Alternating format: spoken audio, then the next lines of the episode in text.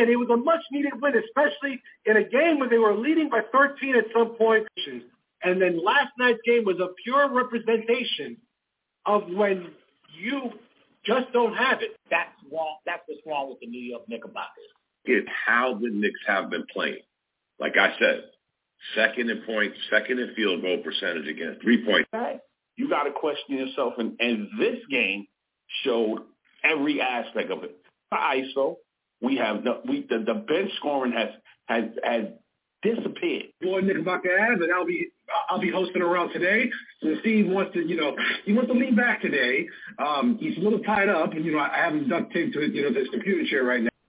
It's the Knickerbocker Avenue Fan Forum on the Bleed Blue Show. Welcome everyone, welcome everyone to a special edition of the Knickerbocker Avenue Fan Forum. I'm your boy, the infamous one himself. I'm joined by Steve. How you doing, brother?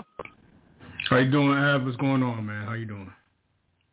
Uh, you know, um, you know, life life takes its toll on everybody. Uh, I, I will say this, so I want to start off on the start a summer mode. I know we have some, you know, some people on the callers, but real quick, um, you know, uh, I want to express my condolences to you know to, to a loss that I've had in my family. Um, my uncle Fonso, um, who sadly passed away yesterday. Um, he lost his battle to cancer. Um, mm. You know, my condolences to to his wife, my aunt, and my cousins, um, and to of course my mom, who was her, you know that, that was her older brother. So, um, you know, I, I I I find peace and solace knowing that he, you know, his suffering has ended and that you know he's up in the heavens now, smiling down on us, um, looking at looking at looking down on us, you know, you know with great pride. And um, Tío, um, te quiero mucho, te agradezco todo lo que tú me hiciste por mi, por mi vida. Deseo un buen ejemplo, un buen hombre, un buen tío, hermano, um, and you will never be forgotten. God bless, and um, I'll see you down the road. Yeah, uh, shout out On to that- your uncle, man. And uh yeah, I just wanted to say that real quick. I saw uh you post about it and you know, those are those sincere um you know, condolences I, I I really feel and I think most people can definitely feel. So yeah, much, shout outs to you and your family on that, man. Appreciate it, appreciate it. So, you know, we've talked about my own personal loss, and of course, the the Knickerbocker Nation. Um, that on the same day, sadly speaking, um, you know, the, the, the Knickerbocker Nation lost, you know, a key member of the, you know, of the family, um, the captain, Willis Reed, you know, the you know, charter member of of the 1970 and 73 NBA championship winning New York Knicks, Hall of Famer, former player and coach, um, an elder statesman, a, a key figure in, in, in Knicks history. Um, you know, who will ever forget the 1970 um, Game Seven when he walked down the, tu- the out of the tunnel and pretty much won the game before it started for us. Um, you know, Willis, he will be missed. He was, you know, um, and but unfortunately, I'm not very much qualified to. And, and, and Steve, I know that you're also you also feel the same way. We're not really qualified to really talk about Willis the same way as if we, you know, as if it were Patrick or you know, or you know, or you know Anthony Mason when he passed away some years back. So, um, but if you want to share something real quick about him, and then we'll just throw it off to you know to to the experts who actually um, you know followed Willis's career throughout the years. Yeah, exactly. I, I that's the exact sentiment about it. Uh, we got Don with us. I believe Bishop is with us as well as of right now. We'll bring him on after I speak. You know, I'll be real quick. Uh, I only know of the history because of what it was passed down from, you know, my father, you know, as far as those Knicks years and uh, studying them and researching uh, the Knicks teams that, who are the only ones that that they're the reason why we only have those two franchises or the two championships in the franchise history. I haven't ever seen a Knicks championship in my life. The, the two banners that hang in the garden is from the Willis Reed era. Uh, we know all about the stories, but I never lived through that. So, like you said, Av, I'm not qualified to speak on it, but Dominic is, and we'll bring on Bishop. So, I'm. This is one of those episodes, Av. Like when I come on the Bleed Blue Show after all these years, I don't really have much to say. I'm gonna sit back and listen and probably be educated because I rather defer. Me personally, I would rather defer to fans who actually lived through that era, who actually, you know, it's one thing to research the, the highlights and, see the the, the the the you know the the biographies and all that, but you have to live through an era to um, to really grasp how things work. You know what I'm saying? So we, so whenever the day Patrick Ewing goes on, or the day Derek Jeter goes on, then then then you could probably could come to somebody like myself or Knickerbocker Ab. But I've never seen Willis Reed play. You know, I only could go off what I saw on highlights, and it's not. I'm not gonna sit here and pretend like I knew Willis Reed in and out because I never lived through that era. That's just common sense. Dominic, what's up, man? How you Absolutely. doing?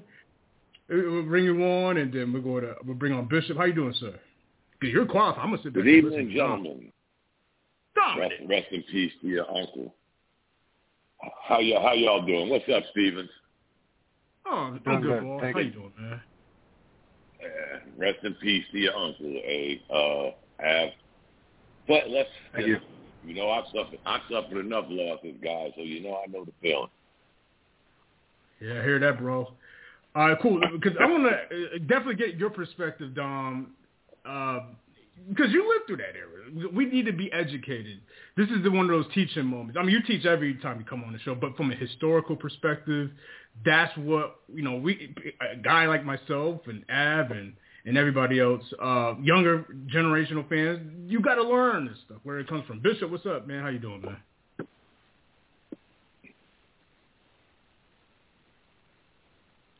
All right. Oh, let's see there. Who's this? Is this G? Who's this?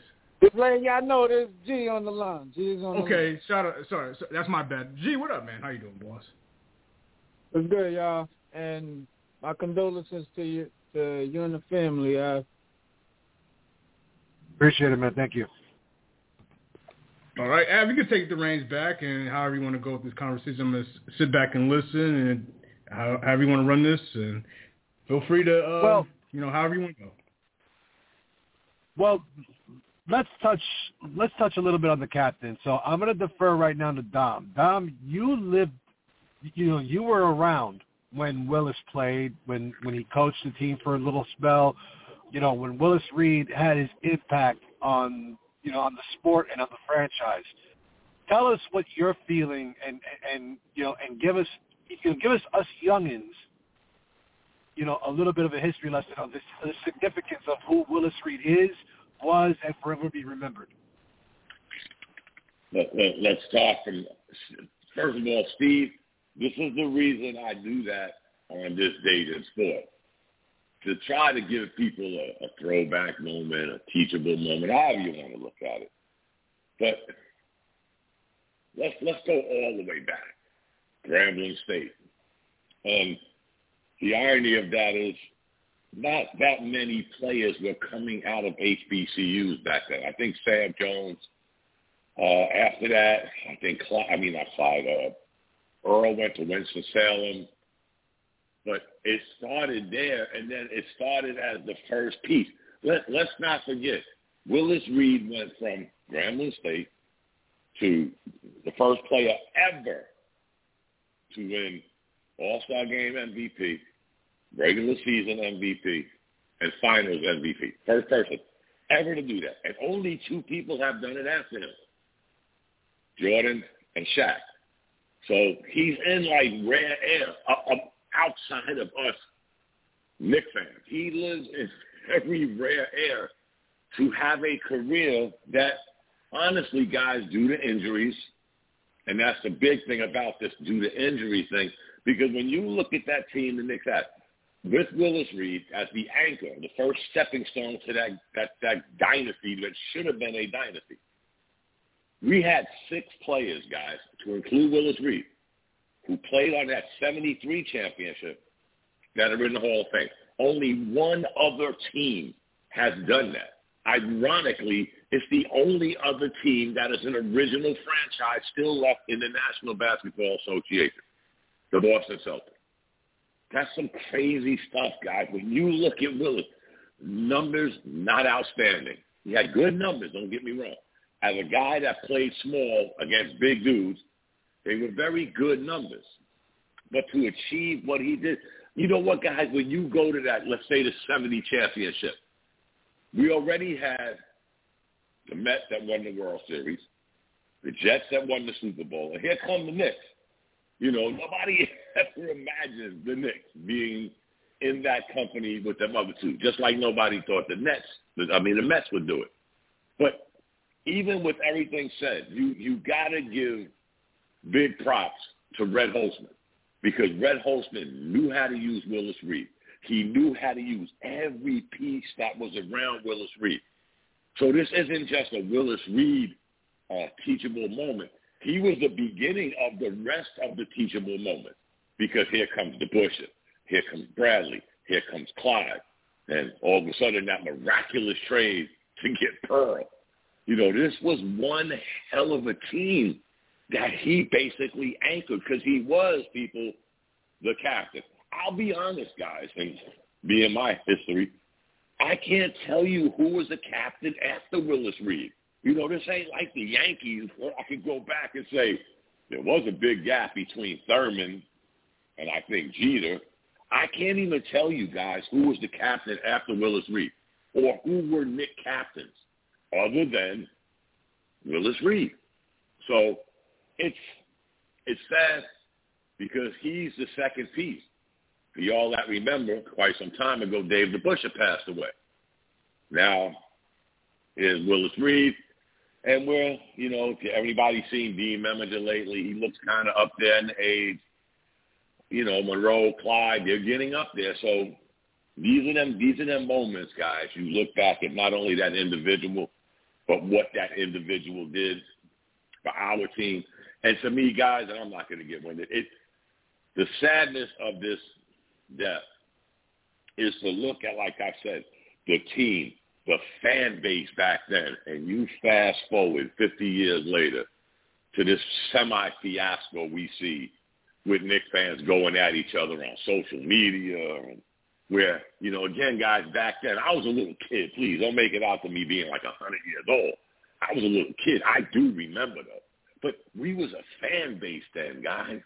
I mean, you got to remember, we was listening to this on the radio, watching tape delays, we was a fan base. You had to be a serious fan to turn that radio on and listen to Marv Albert.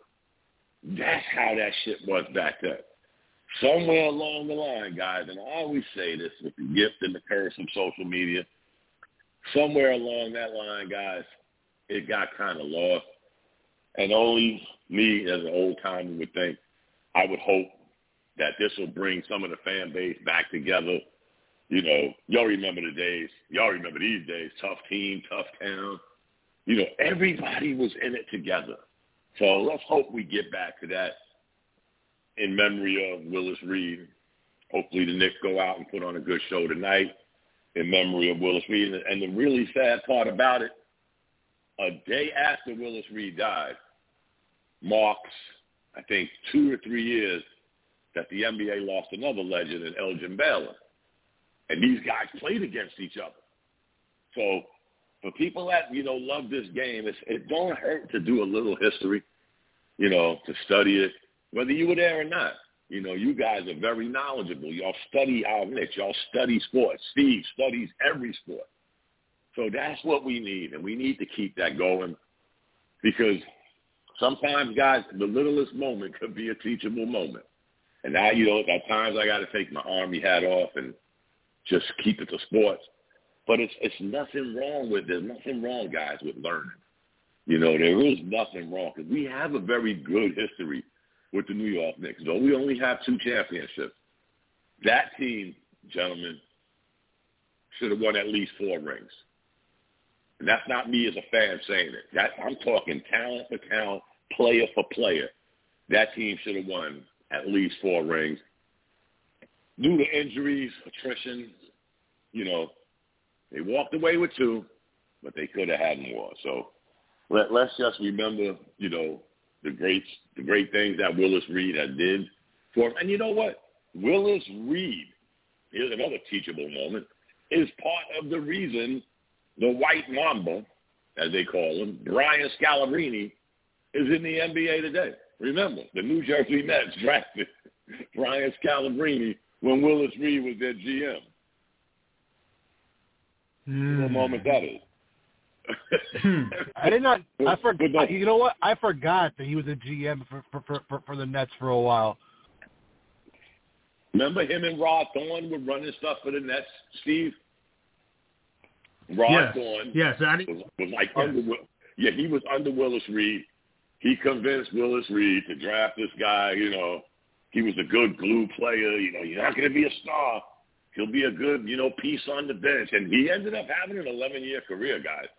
I mean, laugh if you want it at, at Scout. I become friends with him, but you know, it's it's because of Willis Reed that he got his shot in the NBA. Ironic as that is, people forget. You know, Willis also coached.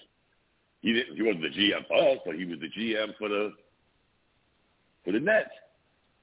So hey, God, God bless him. God rest his soul. But he he lived a good life, guys. You know, we could sit here and give him all. And you know what? I hear. Never met the guy, but I heard he was such a regular dude.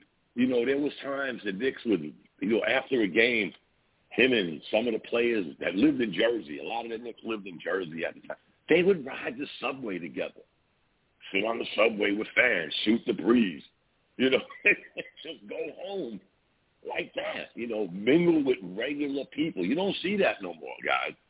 You'll see the little dapping up and a little high five to a fan, but these guys got on the subway you know, rode the rode the train with their fans. That's where this fandom came from. It came from those teams, guys.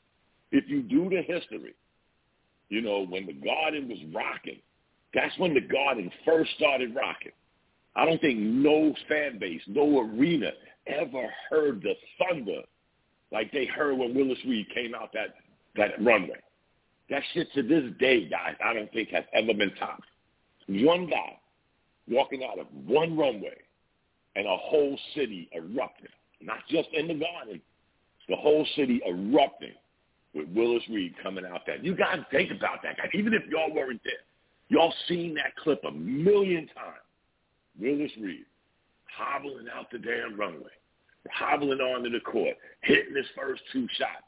Didn't score another basket after that. Clyde ended up getting 36 points, 18 rebounds, 18 assists you know, damn near triple double. Probably had a hundred steals, but they weren't keeping steals back then. Locking up Jerry West. I mean, that that one game, guys, defined the Knicks franchise and the Knicks fan base forever, forever and a day. That one game, Game Seven, Madison Square Garden, 1970. Willis Reed. That's do the, do the research, fellas. It wasn't that big of a drive for the Knicks until maybe 68, 69. And that one incident, okay. Willis Reed coming out that locker room, just drove people crazy. Here comes this Knicks fan base that we've been with for over 50 years, some of us. And you know what? It's, it's been a great ride, guys. Ups, downs, loyalty, disloyalty, player here, player there. But it all started, fellas, I'm going to end it, with Willis Reed. Willis Reed, Red Holzman. That's the foundation of the New York Knickerbockers. Follow-up question for you, Dom. Um, you, you, just to put into, into into retrospect, during that time frame, you had you mentioned a couple of those guys: Elgin Baylor, Jerry West. There was Wilt Chamberlain, Bill Russell. When when people you know think back of the greatest players you know of of, of all time, yeah, those guys were you know were beyond um, you know, beyond their own name. Like their name became synonymous with greatness and and and and, su- and superiority. But correct me if I'm wrong. But wasn't Willis Reed like the thorn in all of their sides? Yeah, yeah, he was because remember, guys, in in 1970 and 73, the Lakers had, to me, folks, because I'm a basketball historian, to me, had probably the best team in basketball both times. They had the best guard, and they probably had the best power forward in NBA history that still goes under the radar. Nobody had an Elgin Baylor back then. There's a million Elgin Baylors now with the high flying, the offensive dominance. There's a million Elgin Baylors now. There was no Elgin Baylors back then. None. Do the research on Elgin Baylor. Wilt Chamberlain. Never mind the remember guys, this was during the time the Celtics had a dynasty. And the Knicks were the only ones that could basically go toe to toe with them. You remember the Knicks? The Knicks had to get through Boston and Milwaukee to get to the finals.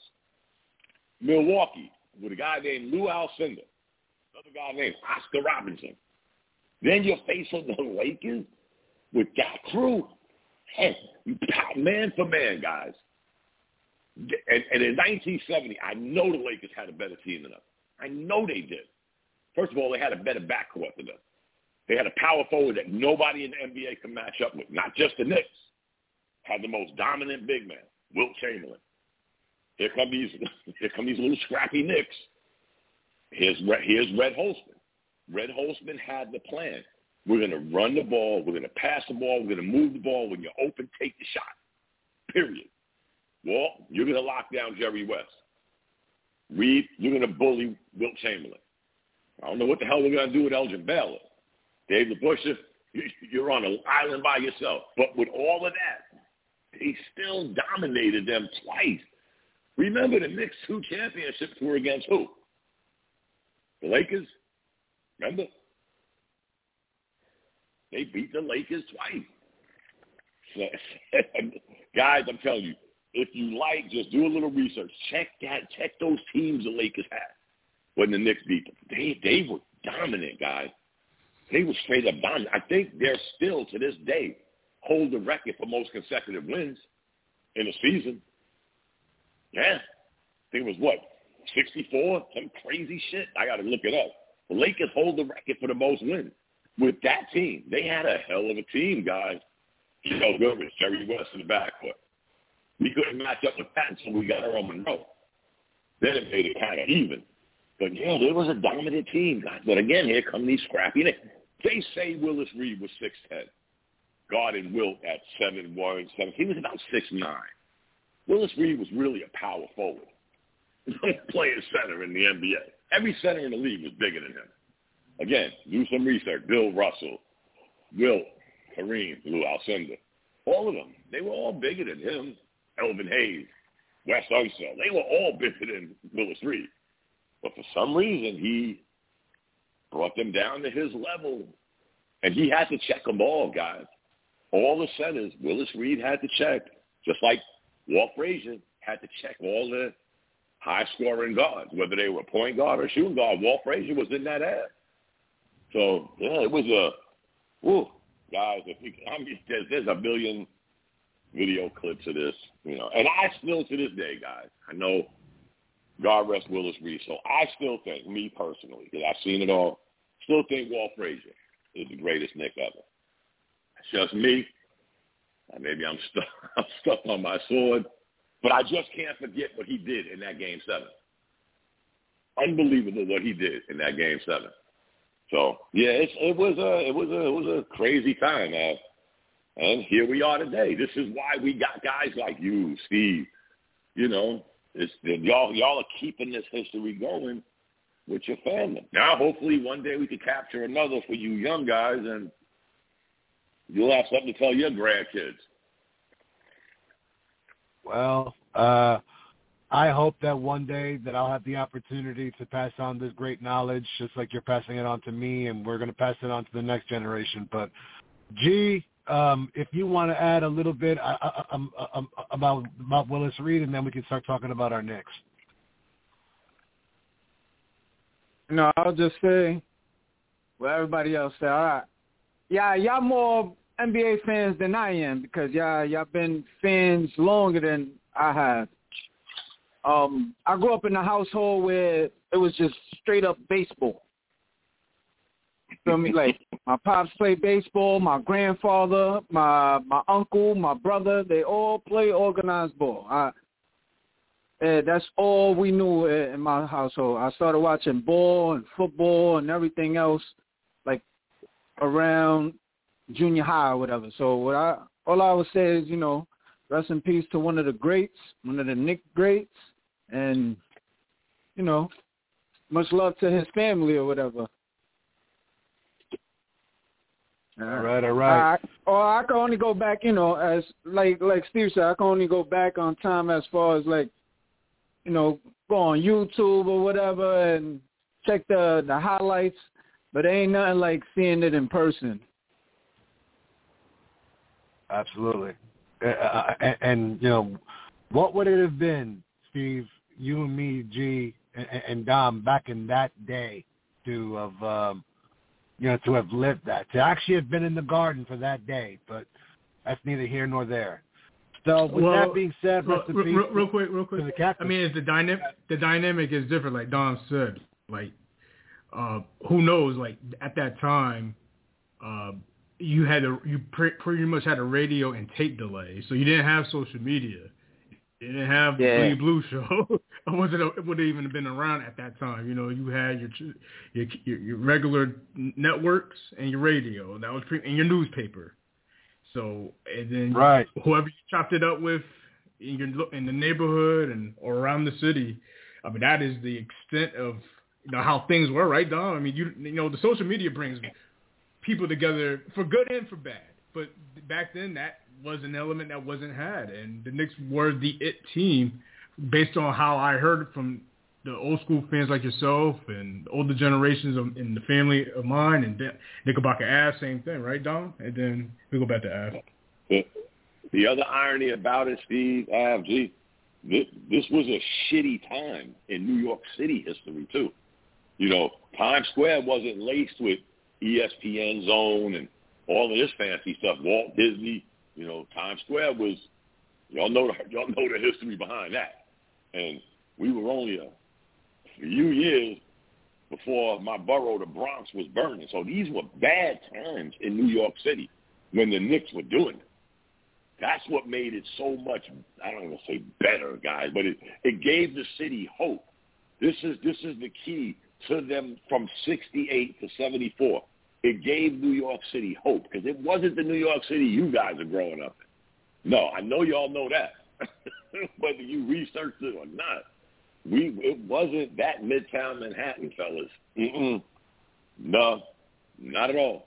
So it was an extra added pride in our pocket when the Knicks did that. And remember, again, guys, we're talking Mets, Jets, Knicks. In the city at that time, man, that's all we had to hold on to. And believe it or not, I had told Steve this before. I grew up like, gee, I was more of a baseball guy than I ever was an NBA guy. I still am to this day. But because of my love of sports and our city, that's how it all began. And I'm telling you, guys like Av, who loves research, research what New York City was like during that run. Hmm. Ooh, you talking about a shot in the arm? That's what it was. It was it was beautiful for the city because the city was falling apart, guys, falling apart. Yeah, I, I'm I'm I'm pretty sure that you know that, that anybody who you know who's watched any of the old documentaries like The Garden of Eden or the Bronx was burning or things of that sort, they would know a little bit. And of course, you, you know, just talking to your old head, but you know, you know, shout out to you know to, to the guys and, and shout out to the captain. God rest his soul. But let's t- let's talk about our New York Knicks. You, you know, the, the current the current version of the New York Knicks who are still very much alive in you know the playoff races since we last spoke. The Knicks um, came home um, over the weekend to take uh, take down the you know the Western Conference leading Denver Nuggets in in a very hard fought game. Um, you, you know, and, and and I think that you know it was a good signature statement win for the Knicks. Only to follow it up you know the you know uh, you know uh, a couple days ago on Monday where you know they fell to you know the Minnesota Timberwolves, a very short-handed but desperate and scrappy Minnesota Timberwolves when they beat them 140 to 134, despite 57 points from Julius Randle. Now, um, you know, I always chalk these up to these you know situations like we can't win them all, but Steve you know, to you know to have a huge statement victory, a 116-110 victory over the Denver Nuggets uh, over the weekend, to then come home and play the, the the Timberwolves and fall, you, you know, fall, and especially in the manner that they fell, you know, they basically fell, you know, in the closing, what, the last two or three minutes. What are your thoughts, uh, of, you know, of the win and the and the loss, and then of course, you know, the preview to tonight, where the, where they take where they're in Miami taking out the Heat. All right, so I'll work backwards. Um, big game versus the Heat. I'm glad we're actually discussing it before the game. I could pretty much tell this game is probably going to go well past 10 o'clock or by the time the game is over, regulation, had it we been on norm, on our normal post game, it would have been way past 10. I would have been extra, extra tired. But to answer uh, your question, I was more disappointed in the loss versus the Timberwolves than the win versus the Nuggets, and here's why. Um, the Knicks should not be playing this up and down, free free flowing offensive game. In my opinion, they are necess- they're not necessarily built to win. Like for instance, we've seen games like that earlier in the year, trying to just outscore the opponent, and it, just does not work. It, the, game that comes to mind is the OKC game when you have 48 in the first quarter, you, but you end up losing 145 to 135 to a team that's not even going to make the play-in. All right and Minnesota isn't actually in a play-in situation. They've actually played pretty well this season, but a game without Anthony Edwards, a game without Karl-Anthony Towns, on at home, whether you believe in the home court or not, I mean maybe that's an adage that's kind of not doesn't have the same sting like it once had 20 years ago, home court advantage. I don't I don't think they buy into that. I think these guys are, you know, that's a story for another day. The point is you got to win that game at home without the opposing team play-ins top two players. I, I it was really disgusting to watch. Just watch Minnesota throw up anything and, and and not play defense. The Knicks are at their best when they are keeping teams around 102, 103 points, it, it, it, like the Cleveland, the, the two Cleveland uh, home games uh, the Brooklyn game, the Celtic game, the second Celtic game. The Knicks are at their best when they do not upbeat the pace of the game. They, outplayed themselves. Now, yeah, Julius Randle had a career night, but to me, it's really about the Knicks. It, it, call for what it is. Their their defense or whatever it is that they're currently constructed, they have the, the uh, they had the roster to keep teams under 105, and that's pretty good in today's NBA where the pace is crazy. Um, yeah, good win over the Denver Nuggets. I said that last week. I thought the Denver Nuggets were a beatable team. Good team, you know, Western Conference, you know, first place.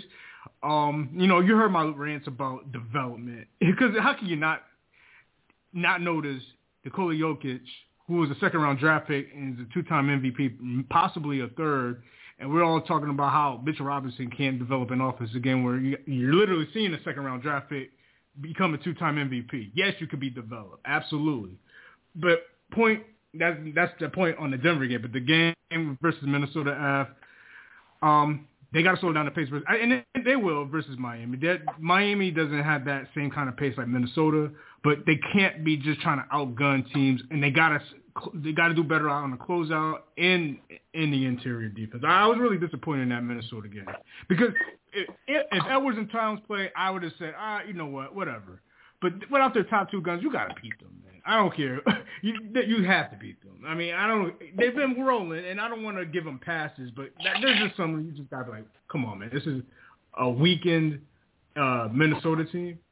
Good, talented. They they they played hard under Chris Finch, but no, I, I, I was disappointed after that. I have to be honest with you.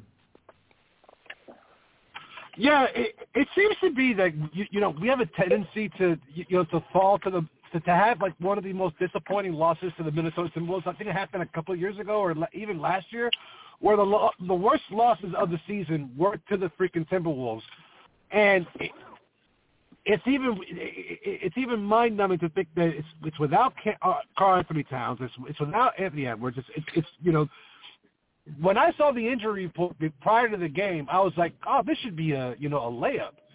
And for us to lose by six, you know, and giving up 140 points is kind of like wow. But Dom, what do you think? Um, victory over the weekend versus you know versus the Nuggets to then fall to the Timberwolves, and then and then of course tonight, I I, I believe uh, you're in Florida now, aren't you? No, I just got home. Matter of fact, I'll tell you the story. I got home. I got off the plane. I was supposed to come home tomorrow something happened. I flew home early. But the day the Knicks beat Denver, I'm watching it on TV, listening. I went to the U.S. U.S. versus Venezuela game. so I got like two shocks in one day. The game against Minnesota, I'm at the airport. The Knicks are up. By the time I get home, there's 10 seconds left. I think the Knicks were down by four or six. And I'm looking at the box score. What, where's Karl-Anthony Towns? Where, I mean, I knew Towns. Edwards ain't playing. Oh, shit, Julius Randle got 57 points. Then I looked at the actual score. He got almost 140 points. How does that happen for a shorthanded team? And again, guys, though we're doing great on offense, far be it for people to believe that, we're still a great defensive team. So to, to, to lose like that at home after coming off a, I don't want to say one of your better wins, but you beat the best team. You might have had a better win against Cleveland, Boston, but you beat the best team in the Western Conference. And then to lay an egg like that two days later, wow. Yeah, you you. thank God the teams below us, Brooklyn, Miami. I think we're still two games up, two and a half games up on Brooklyn for the fifth seed. But we we to not drag it out, guys. We can't lose games like that. We can't. Not if we want to be taken serious. Again, your best player scored 57 points, and y'all give up 140 to a shorthanded team. And guess what? The one guy that was playing, Rudy Gobert, he ain't known for his damn offense, guys. It ain't like, you know, oh my God, these two guys are missing. Gobert might put up 40. Mm-mm. No, no, we just laid a serious egg. And you can't do that tonight, guys. Getting into that, we got to come out strong. We do play very well on the road. I think got the second most road win. We we got to start making statements down the stretch. You know, for those people still stuck on the minutes police and all of this bullshit, we got to start making statements down the stretch of this season. Like, hey, we're here and we're ready to go. And tonight is, is another big test, guys. Tonight, and don't forget, guys, we go from Miami to Orlando tomorrow. And Orlando got a good young team, fellas. I don't know if y'all been watching. They got a pretty good young team. So the Knicks can't be taking naps on this little road trip or they'll get embarrassed. And maybe we'll be fighting for the sixth seed. But let's keep our heads up, guys. Let's hope that was a, a, a one-time egg and we bounce back tonight. All right, all right. G, your thoughts from the Denver win to the Minnesota fall. Your thoughts? Man, I, I I'm agreeing with with both the fellas here because the the Denver win was it was beautiful. It's like you beat the the best team in the West. You you you licking your chops. You like, yeah, we're getting ready for Minnesota. And I'm one of the guys that always say, listen, don't go in there and, and think somebody's gonna give it to you especially the Knicks. Who doesn't want to come and beat the Knicks? Everybody comes to the to the Garden and want to show out. You you just got to know that. You you got to go out there and you got to play every game like it's the best team in the East or the West. And they, and I know you ain't. They didn't bring that type of game when you're giving up 140 points to a team that's shorthanded. So I love the the the Denver game, but I, I was definitely upset. Um, Steve, no, because I we spoke um we spoke about it not too not too much, but I let him know like, yeah, this shit had me pissed off. Yeah, I was mad at the Sacramento game that I, I had mentioned the the last show, right? It had what? Yeah. 53s attempted, um, 13, 13 of them made. You had 24 offensive rebounds, or 23, one of them, and you only made 17 points off of that. I was upset with that, and that's a way better team than than um the Timberwolves. So so yeah, they they had me pissed off, man. You're giving up 140 points to this guy, to these guys. And it could happen any given night, but it, at this time of the season, you gotta gotta put your foot on their throats, man. That's what yeah, I'm. That's actually uh, that's actually something that I, uh, Steve, that I want, you know, that, that I think that you know, G just echoed it correctly. This is a time we should be putting, you know, putting our, you know, like our foot on the throat. And it looks like that, you know, the Knicks will have they'll they'll get up for games. They'll get up for you know you know for you know, the big quality opponents. They'll get up for you know a Los Angeles or or or, or a Sacramento or you know whoever. But when it comes to a, a young, scrappy team like the Minnesota Timberwolves that like to get up and down, which you just uh, uh, mentioned, they can't do that. They can't be, you know, be running the floor backwards and forwards, thinking that you know that they could keep up with these young teams. That's not their style. That's never been their their motif. But then they end up falling into the, you know into these kind of shifts, or you know, and, and they fall into these kind of traps so would you consider the you know the Minnesota kind of like a trap game in the scheme of things? It's possible. That's a good point. That's a good way to look at it. It, it, you could look at it like a, as a trap game. That is somewhat um, a good observation. Um, let's also go back to that Minnesota game where Taurean Prince could not miss. Like he, remember the hashtag we used to have, have all good and fun. The uh, Knicks hashtag Knicks inflate. He he was the textbook definition of hashtag Knicks inflate um, the other night because he would not miss. Everything he threw up went in the went in. Um, I think he was like eight for eight. He missed, he made his first eight three pointers or something crazy like that. That's not that's not Taurean Prince on a regular basis. He's not Larry Bird. He's not uh, Kyle Korver, Steve Kerr. You know, Taurean Prince is a nice athletic wing, but he's not eight for eight every night. You know, that was an anomaly. You know what I'm saying? I thought Kyle Anderson has did some good things for the Timberwolves as far as uh, basketball plays in that game. And then if you add in um, what's his name, McDaniel's, a guy, a good defensive wing, and um, Reid. Reid had a, the guy from New Jersey, uh, from Asbury Park. Uh, Naz Reid had a good game as well. I thought he had some some good numbers off the bench. Um, they're a more of an up and down athletic team. They're definitely big on pace. But the Miami Heat are not that. You know, Miami Heat is more. You know, they can put on a pace a little here and there, but they're definitely more of a half court team that's closer to the Knicks pace. And listen, I don't. I'm gonna be honest with you guys. I, I definitely would like to get Dom's thoughts and, G's thoughts on this as well. The, the Heat probably want to think they owe the Knicks because the Knicks had their number this year. They won all three contests this year, right? They won the one at the. They won the first one off of uh, Tyler Herro miss, right?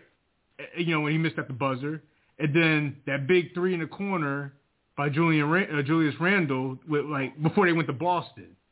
I think the Heat are kind of wanting to win this game. Um, that's just my thoughts because uh, as Dom knows, Dom has this, the, the, the suite at Miami Dade Arena. Shout out to Dom.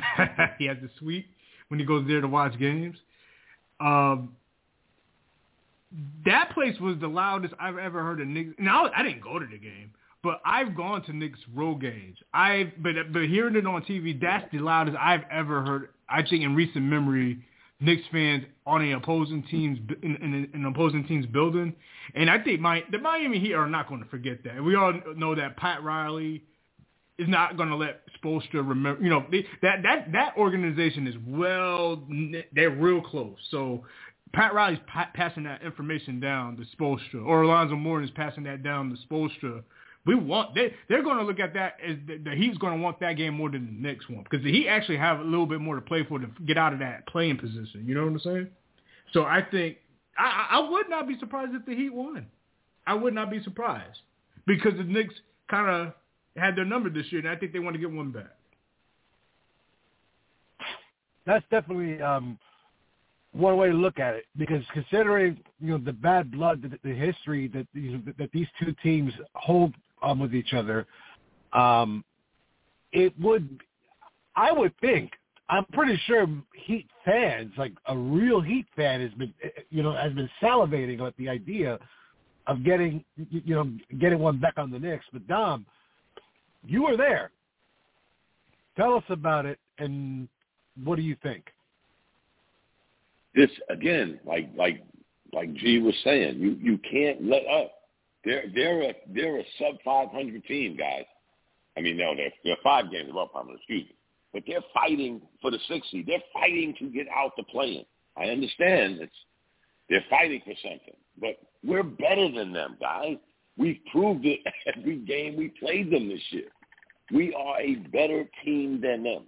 So back to the old analogy, beat the teams you're supposed to beat. They're one of them. I don't care what we think of them, the Miami Heat, the, the culture, the Pat Riley. We are better than them. So we need to beat them. I don't give a shit if we was playing in Baghdad. We need to beat the teams we're better than. Tonight, tomorrow night, this is the time, like y'all said, keep the pedal to the metal. Keep the foot on the throat. No more let-ups. We had our let-up against Minnesota. Go in there tonight, ball out, get back to playing that defense you were playing. Mitchell Robinson, I forgot, you know, Steve Steve pissed me off when he brought him up. You know, during this great season the Knicks are having, it takes Mitchell Robinson to come out with some bizarreness on Instagram or whatever he posts. You know, he don't like the way he's being. Man, man, learn how to play offense. Then you can go on any social media platform and say something. Until then, shut up. That's crazy, right? Doc, you, down, Yeah. you double down Okay, a. You see my point? this, Steve. Yeah. A year like this, Steve, that we're having one of our better years, and here's this guy again.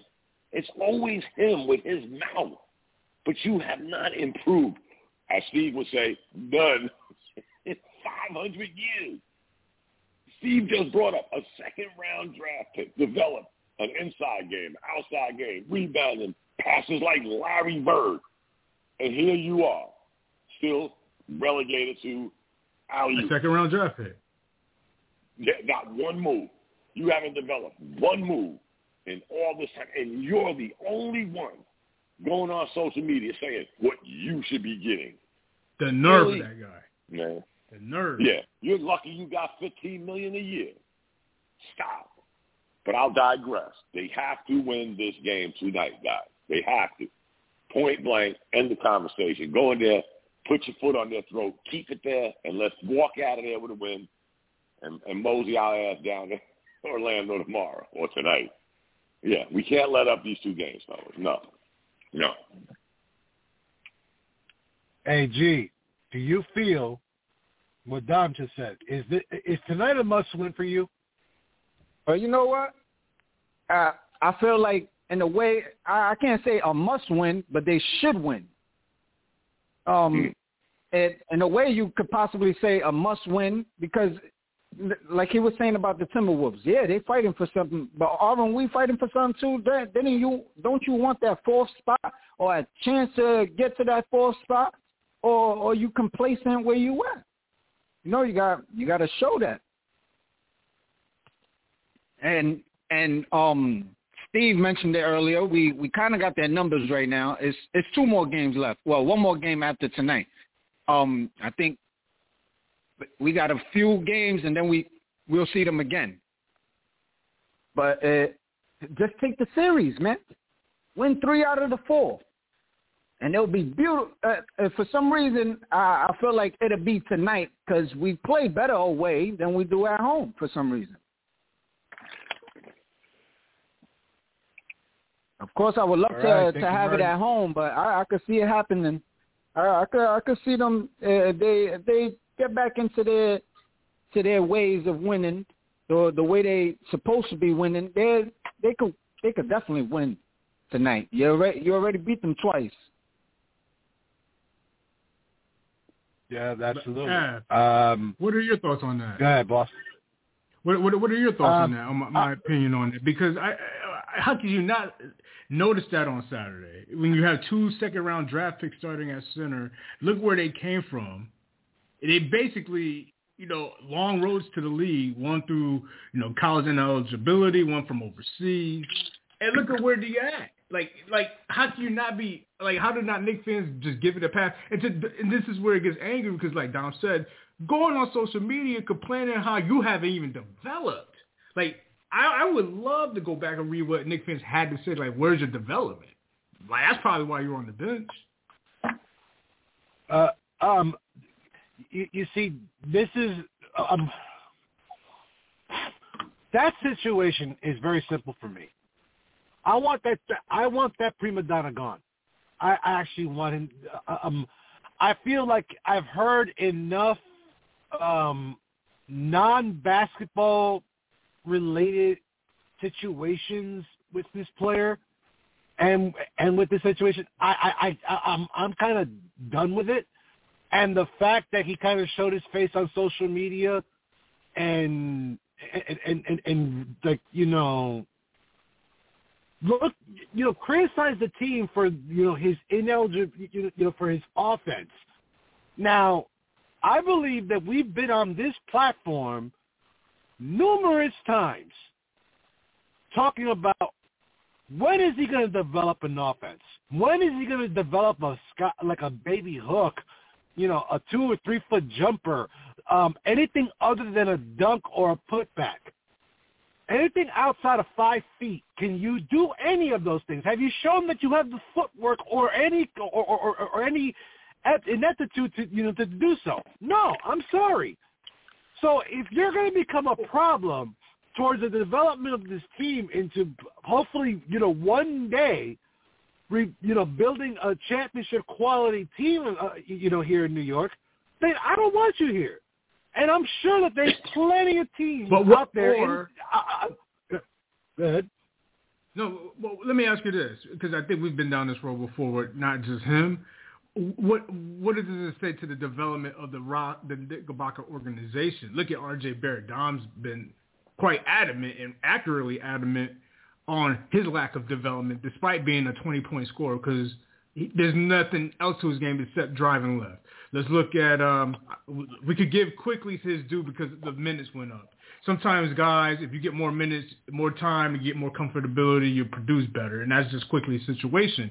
But look at all the other guys, uh, whether it could be Cam Reddish, Kevin Knox, uh, uh, guys, um, uh, you know, other guys that are, that are home drafted, because it, it seemed like the free agents are saving our, our ass. It's the Julius Randles, it's the, it's the Jalen Brunsons, it's the Josh Harts, that's kind of bolted this roster this year. Where's the development of the guys we drafted? It's the Robinsons, it's the Barretts, it's the, uh, you know, I kind of give Grimes a little bit of a pass. You know, he's kind of picked it up a little bit. You know, I, I'm off him a, a little bit. But what are your thoughts as far as development beyond Robinson? Is the guys we drafted, you know, home draft? Well, where where's the the the vast improvement basically from the home drafted guys?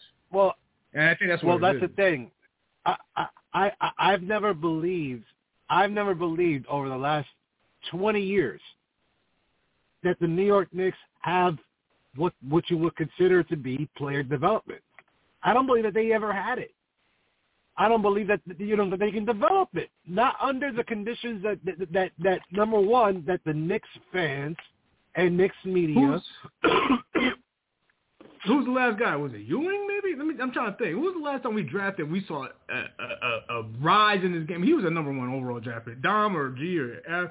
Where's the last Knicks player you could say in the last post Willis Reed era that you could, I honestly said when he drafted this guy, we said vast improvement in his game. I can't think of anybody outside of Ewing right now. Everybody else been a free agent. Melo, Marbury, uh, Stoudemire. I, I can't think of one. You guys got but, any names? Steve, I, I'm trying to. I'm, I'm trying to think David Steve, Lee uh, or we, or Channing Frye or somebody. No, no, no, no. But guys, guys, can't we look at it to to the point of who we drafted? I think all the guys that Steve is mentioning, first of all, I don't think they should have been drafted where they were drafted. So that adds extra added pressure to the player, the organization, to develop this kid into something he's probably not. I'm not giving the organization a straight up alibi, guys. Don't get me wrong. I'm looking at who we drafted, where we drafted them, and you know, sometimes, guys, you really got to put the onus on the player too. I mean, again, Steve, you bring up a great point. You started this argument with Mitchell Robinson. I think the Knicks have gave him enough rope to hang half of Madison Square Garden. So where is his individual development? Remember the videos? Shooting threes, bulking up, ah, doing Earl Monroe moves. Gets in the game, he's Mitchell Robinson. You know, sometimes you got to put some of the onus on the individual too, guys. What do you want? How are you you developing got, your game? Dom, you know what it reminds me of? You ever watch Looney Tunes growing up, the cartoons where the frog is dancing and he's behind the scenes just dancing and putting it on the show, but they get in public, he's just like, "Hello, my baby. Hello, my darling. Right. Hello, my yeah. yeah. yeah. That's Mitchell Robinson. That is him. And again, guys, we're looking at recently Kevin Knox. Cam Reddish has had um, ample opportunities on two different teams. Don't ask me what's going on with this kid. I don't know and I don't care anymore. But I keep looking at who we drafted, where we drafted them. R.J. Barrett was not a number three draft pick. Obi Toppin was not a number eight draft pick. We're stuck with that number. That's another one. That's what makes That's it so one. glaring. I'm sorry. No, that, I was just saying that's the other one on this roster I was sh- trying to think of. Uh, That's Yeah. the fact that I forgot. It's like that's bad. He's a top ten draft pick. Like bad, yo. Yeah, Like, but he shouldn't have been. Steve. He shouldn't have been. I think his brother's better than him. Yeah, they're, they're, the playing kid, Kentucky. he, he just got like, you know, leaping ability. His footwork is, Yeah. he don't got no footwork. He's like Mitch, just a smaller version. Besides that, he can hit a three once in a while. But the fact that Mitch, for for whatever reason, you got videos of you taking jump shots. I never seen not one of those, and, and in the three years that you've been here or whatever. I, I don't get it. Take the take the videos down. I don't want to see that shit. I don't want to see that. Steve, Steve, Obi Toppin. Uh-huh, I don't want to see that. Come on, man.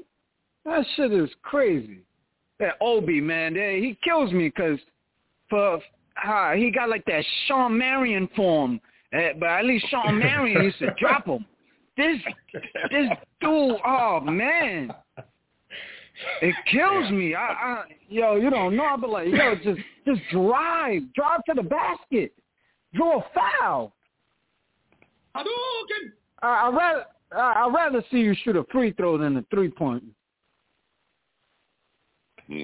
How about he try to? How about he actually like hit his free throws more consistently, and then I can believe him that he has even developed any kind of an offensive game. Because for all I know, the, you know those video clips of him shooting threes and you know that stuff. Who knows how many shots he actually took that day and how much editing required it because I can make it. Because gee, gee, tomorrow you and me, we can go meet up at we can we can go meet up at the Rucker right now, and I can freaking film you taking 300 threes, and I make it and I'll make you look like you went 20 for 20. And- and that- That's how it is. Yeah, yeah. Just edit it. Yeah, I mean, that's it. That, that's the that's the good thing about editing videos and things nowadays, man. But that, but, But they're that's, killing the that's fans the problem, Steve. I think that's the biggest problem when we talk about development. You know, look at who we're trying to develop. Come on, guys. Not, not to, it's no knock. When when we got R.J. Barrett, I thought he was a poor man's Jalen Rose. When we got Obi Toppin, I thought he was eh, eh, close to uh, Kenny Walker. That that's how I looked at them because of the game they played. And you know what? Three, four years later, they are who they are. I don't want to hear your age no more. I don't want to hear R.J. Barrett's only 22. You've been in the league four years. You can't go right. You can't hit bunnies. Obi Toppin standing in the corner like a, like a street light with all that athleticism. He looks like a street pole out there. Can't hit a three, but you know what? He'll keep chucking them up. I think it's the individual a lot, Steve. I hate to give the team an alibi, but hey, they're not that good.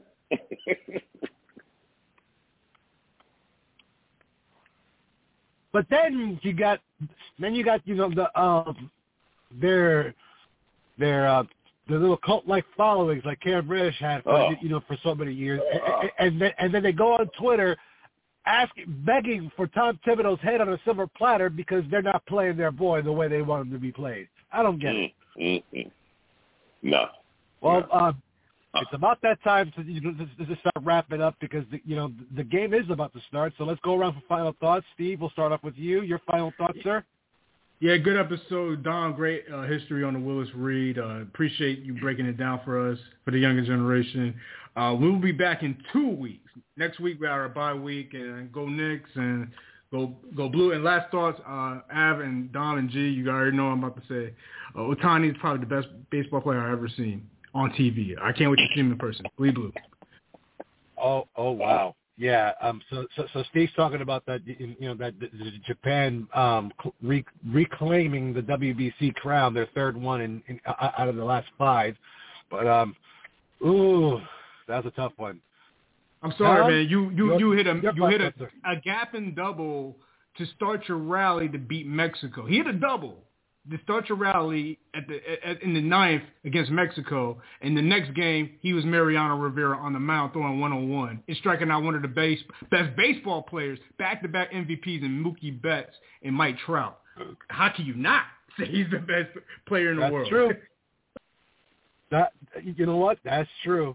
I, I, I mean, they're comparing him to Babe Ruth, so so, so that's that's it is what it is. I doubt, Dom, your final oh, thoughts, that, sir. that's, that's another thing about him. He runs like what a four six. Babe Ruth ain't running. Come on, Babe Ruth's not running fast like Shohei Ohtani. No, athletically, no. No, absolutely not. No, absolutely not. Dom, your final thoughts, sir. Damn, damn Ohtani and Steve. This should be a wake-up call to us American baseball players. Get these pitches in the game. I said this when the WBC started. Where's our stud pitchers? They all want to take a break. Oh, I might get hurt. But you got this guy that Steve's talking about throwing 100 miles an hour, hitting doubles, running like like Mickey Rivers. And our our quality pitchers are sitting at home watching this shit. No. It's time you get your act together. Let's bring the crown back. I don't want to hear about Ohtani. I don't want to hear that. We need our You don't like you don't like you don't like out Ohtani. there. you don't like Ohtani. I like John? him, but he, I like, I like him, Steve. Don't get me wrong, but it's just the point I'm driving home is the same way he put his cleats on and he got out Yeah. there for his country. Where was all our pitchers at? And, and Dom, they they took a 20 hour flight and beat Mexico and USA on their own Yeah. turf. Let- let- That's Yeah. it. That's, that's all I need to see. Yeah, but again, Yeah, that's where was our that's impressive. Steve? Where were our pitchers? I'm saying we had Hey, the hitting. I, I, I, Where was our pitchers? I, I, I'm That's I'm all for the WBC. I'm seriously, Oh, I'm it. all for the WBC making it being a mandatory thing, making it making it something where the you know where because I'm sorry, if you put the the, the best best American players, the best Dominican, the best Puerto Rican players on all these teams, it would it, it, it would it would far surpass whatever the All Star game is already freaking providing for us. And I think it would it, it, it would speak. And I mean, I think Francisco Lindor Francisco Lindor said best. Um, this situation, you said, despite the fact that we're all professionals and we all and we're all we all play for our for our MLB franchises, this is special to them. So if it's special to them on you know on the international side, then here domestically in the United States, it should be more importantly. So so the next WBC, I want to see an all-star lineup for that you, know for that United States um team just because well, you won a title, you lost the title game, now you got to go get it back because Japan's talking shit. All right? G, your final thoughts, sir. Oh man, um, as far as what Steve said about Ohtani, I mean, I won't argue that. Um, as far as the Knicks, man, let's go Knicks. Let's get this win tonight. Let's win this series, and I'll holla at y'all on the next show, man. Thank you very much. Um, my final thoughts is is that if, I really believe that um, I really strongly believe in that WBC um, statement. But um, let's go Knicks tonight. You know they got the Heat. Um, tip off is in about a few minutes, and um, a little secret that I'm going to let out the bag right here. Uh, folks, the reason why we are going on hiatus is because, Steve, I'm sorry to tell you, but somebody's got a birthday. Yes, don't think I forgot about your birthday, fool. Monday. Happy birthday. I hope you enjoy, my brother. I love you. Many more blessings to come. And um, until then, Knickerbocker Ave on Facebook, Twitter, and Instagram. Signing out. Bleed blue all day, every day. Ave out. A finger to the rest, here we go for the neck. It's like dick. A finger to the rest, here we go for the neck. It's like dick. A finger to the rest, here we go for the neck. It's like Can you dig it? Can you dig it? Can you dig it?